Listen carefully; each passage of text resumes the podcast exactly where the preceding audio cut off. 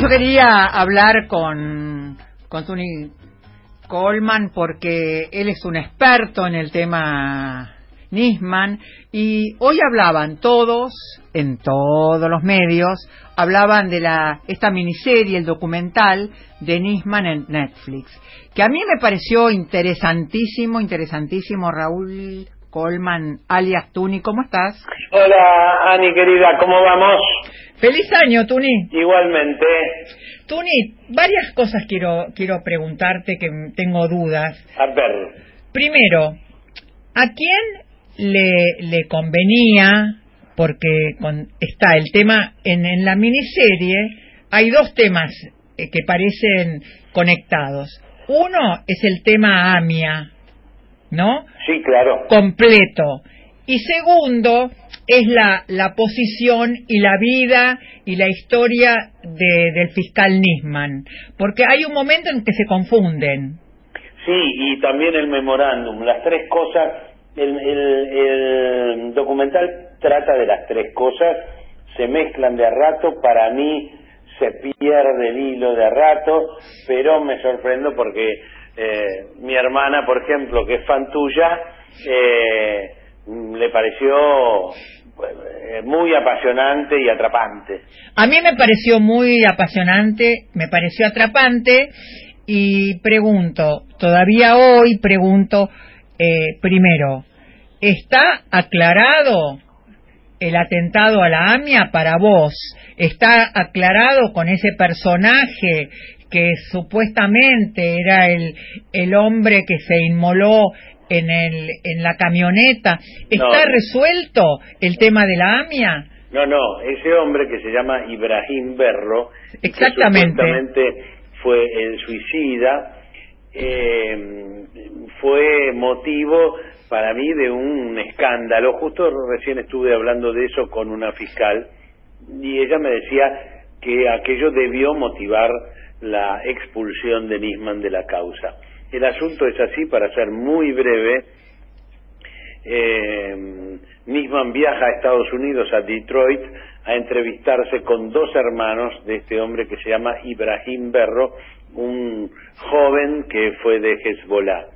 Entonces, estos hermanos eh, que lo, eh, se hace una declaración judicial en Estados Unidos con una con una jueza norteamericana presente y vuelve Alberto Nisman a Buenos Aires y dice tenemos el nombre del suicida y los hermanos acaban de declarar que eh, efectivamente Ibrahim eh, Berro estuvo en Argentina y fue el suicida en el atentado.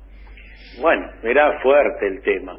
Al día siguiente de que Nisman hace una conferencia de prensa diciendo esto, los hermanos salen en radios argentinas, porque vivían en, en Detroit, insisto, y dicen, de ninguna manera dijimos eso, de ninguna manera, dijimos todo lo contrario, que nuestro hermano murió en, en el sur del Líbano, en la guerra, eh, pero de ninguna manera dijimos que había estado en Buenos Aires, ni que era el del atentado, ni nada.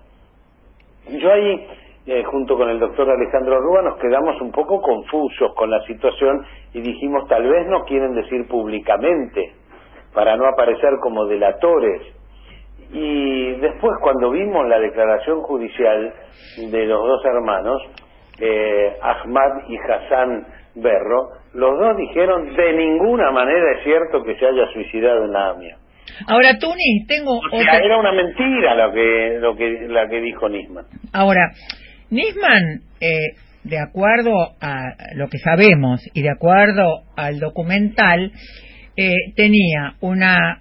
trabajaba junto con Esquiuso. Sí, señora. Esquiuso, aparte de darte un poquito de miedo cuando habla, eh, porque eso muestra este, este documental. Sí, claro. A lo, lo muestra, si lo muestra a Nisman y muestra a cada uno de los que declara, eh, digamos, de su lado A y su lado B, también muestra el lado A y lado B de Esquiuso, que da susto. Hay un momento que tiene una mirada que te da un poco de miedo. Y, para mí, lo, no sé cómo lo viste, pero para mí Justin Webster, el, el productor, lo pesca en contradicciones muy fuertes y termina dañado.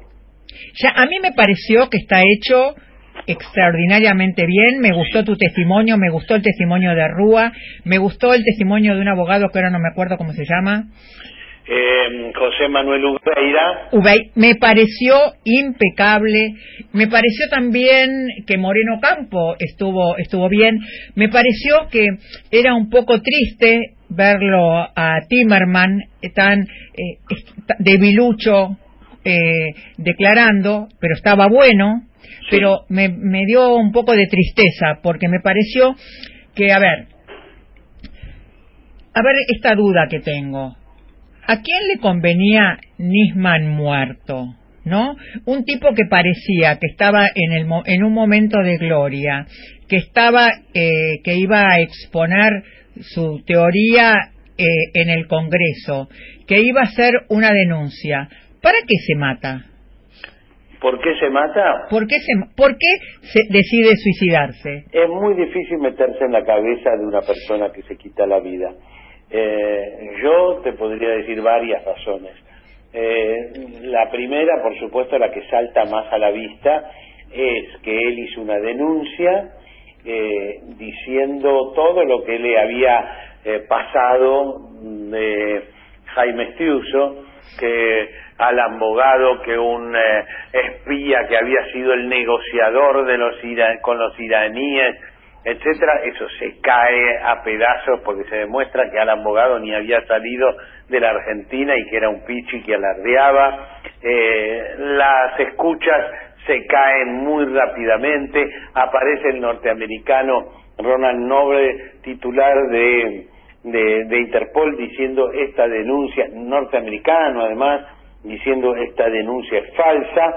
Este uso no le atiende el teléfono. O sea, se le viene el mundo encima y tiene que ir al, al Congreso. Ahora, y en eh, el Congreso lo espera el kirchnerismo con cámara para transmitir en directo la audiencia. O sea, para él, que tenía un super yo tremendo y que le importaba como el maquillaje y todas esas cosas, eso era un golpe muy fuerte. Pero además había otras razones personales para mí que eran muy fuertes. ¿No es este también lógico pensar que a los iraníes les convenía eh, muerto el fiscal, Nisman muerto? ¿Por qué no podía ser un atentado iraní?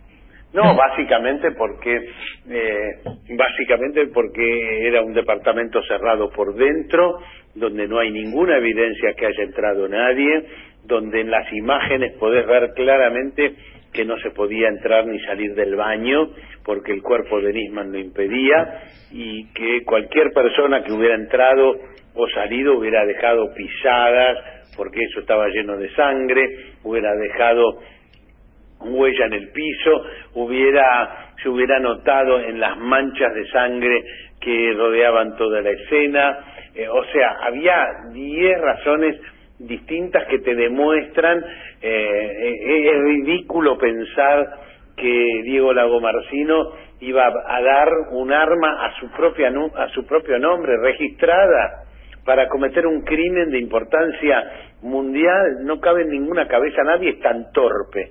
No hay evidencia de que nadie haya entrado al edificio que nadie haya salido.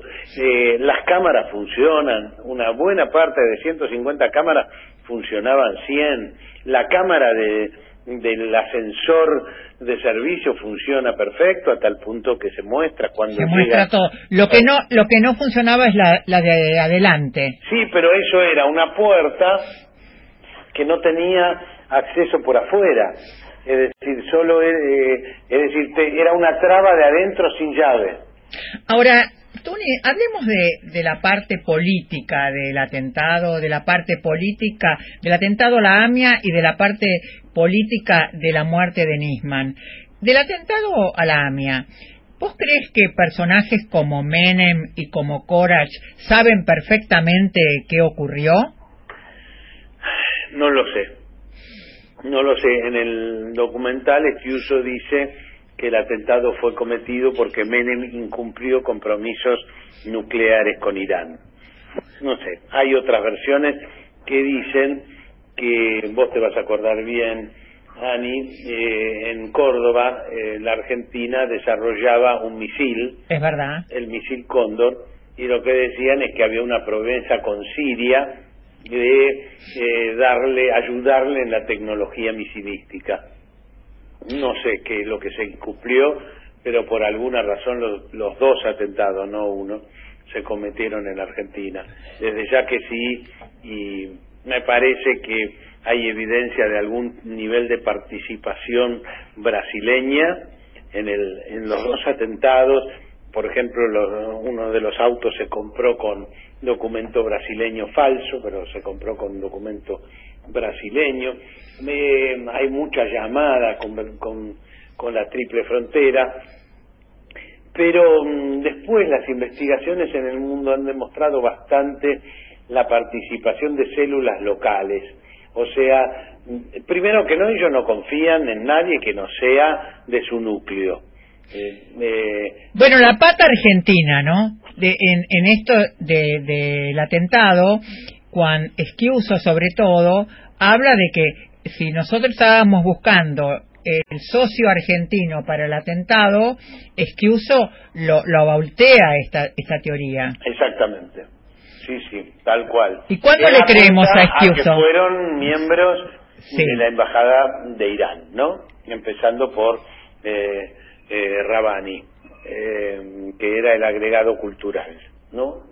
Es verdad. El otro tema, eh, pregunto, ¿no? Es, a nosotros, yo personalmente, ¿no? Como, como judía, a mí, el memorando con, con Irán siempre me hizo ruido.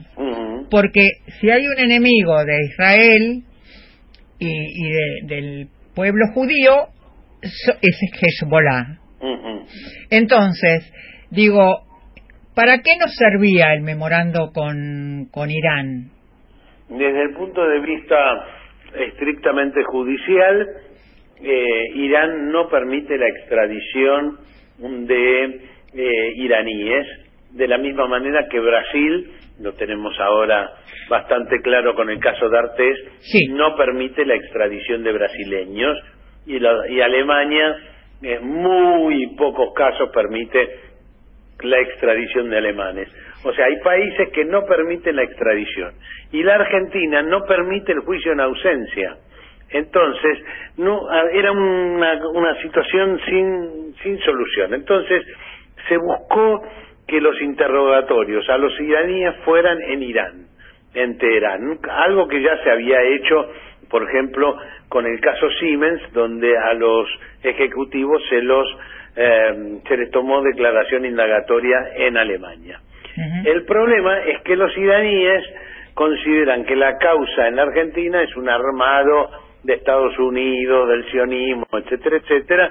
Entonces dijeron, nosotros no aceptamos esto a menos que haya una comisión supervisora. Esa comisión supervisora que llamaron Comisión de la Verdad debía ser integrado por cinco expertos internacionales que no fueran ni argentinos ni iraníes. Eso la justicia argentina lo declaró inconstitucional. Entonces, el, el, el memorándum nunca entró en vigencia, pero sí fue una jugada, por llamarlo así, de Cristina Fernández de Kirchner, porque fue la verdadera inspiradora, eh, de tratar de buscarle una salida y de romper también con las eh, condicionalidades geopolíticas, lo que vos decís.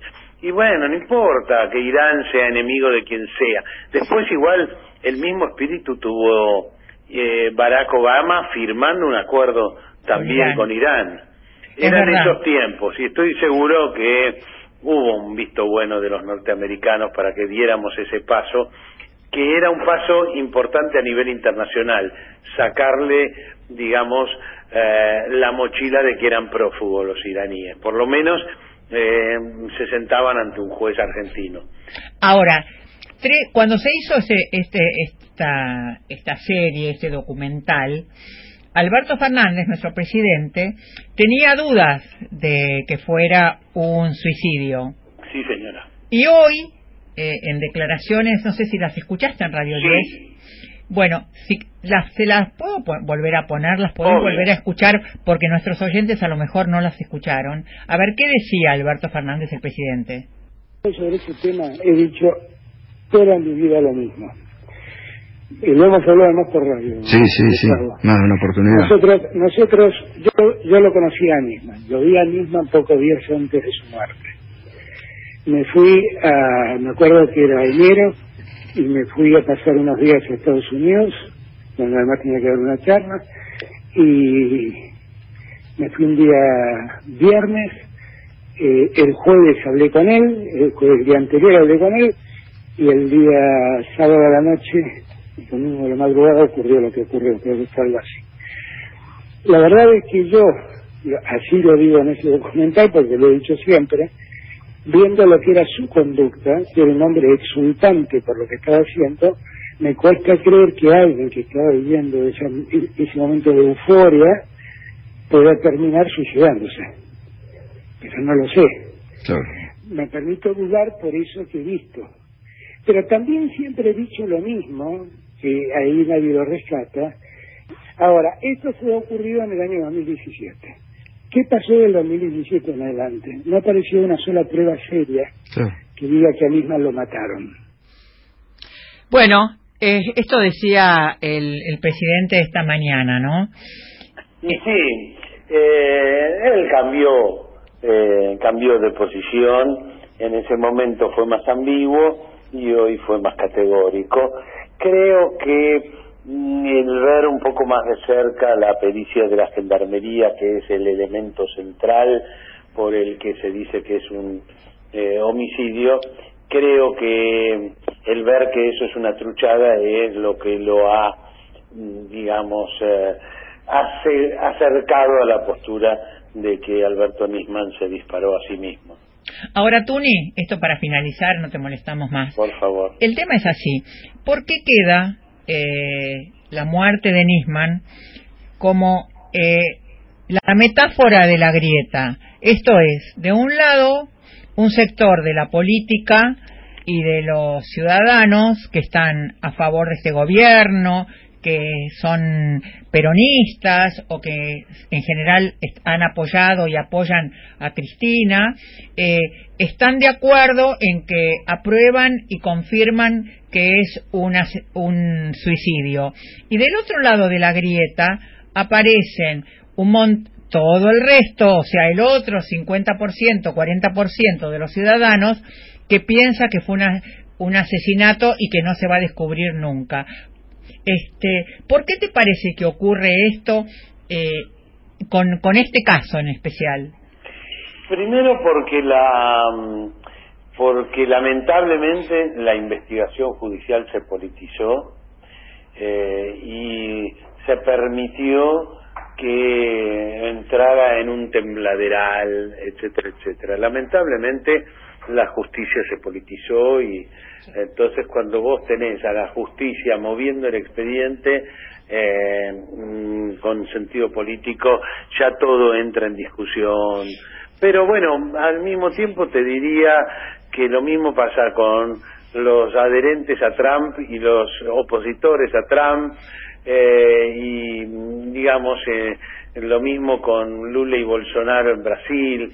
Hay hay enfrentamientos, enfrentamiento es una palabra excesiva, pero hay lo que vos decís, hay grieta en un montón de lugares del mundo y entonces eh, se politiza absolutamente todo hasta 2 más 2 es 4. Entonces, eh, mm, efectivamente, esto, además de que fue un instrumento muy fuerte en la campaña electoral, eh, yo que conozco bastante como Dropy, eh, la verdad que la mayoría de los fiscales no lo querían ni cinco a Alberto Nisman. Y sin embargo después por alineamiento político eh, empezaron a marchar y viste lo convirtieron en lo convirtieron en una bandera. Y bueno nada es la política entrando a un caso lamentablemente eh, que estuvo que estuvo fue muy honesta Viviana Viviana Fein fue una fiscal honesta la verdad eh, puso todo su empeño, creo que el caso le quedaba grande, eh, pero eh, aún así todo se politizó, todo se politizó. Turi Coleman, eh, te, te, deseo un feliz año, que empieces muy bien, que empecemos muy bien todos los argentinos y muchísimas gracias como siempre. Un beso enorme.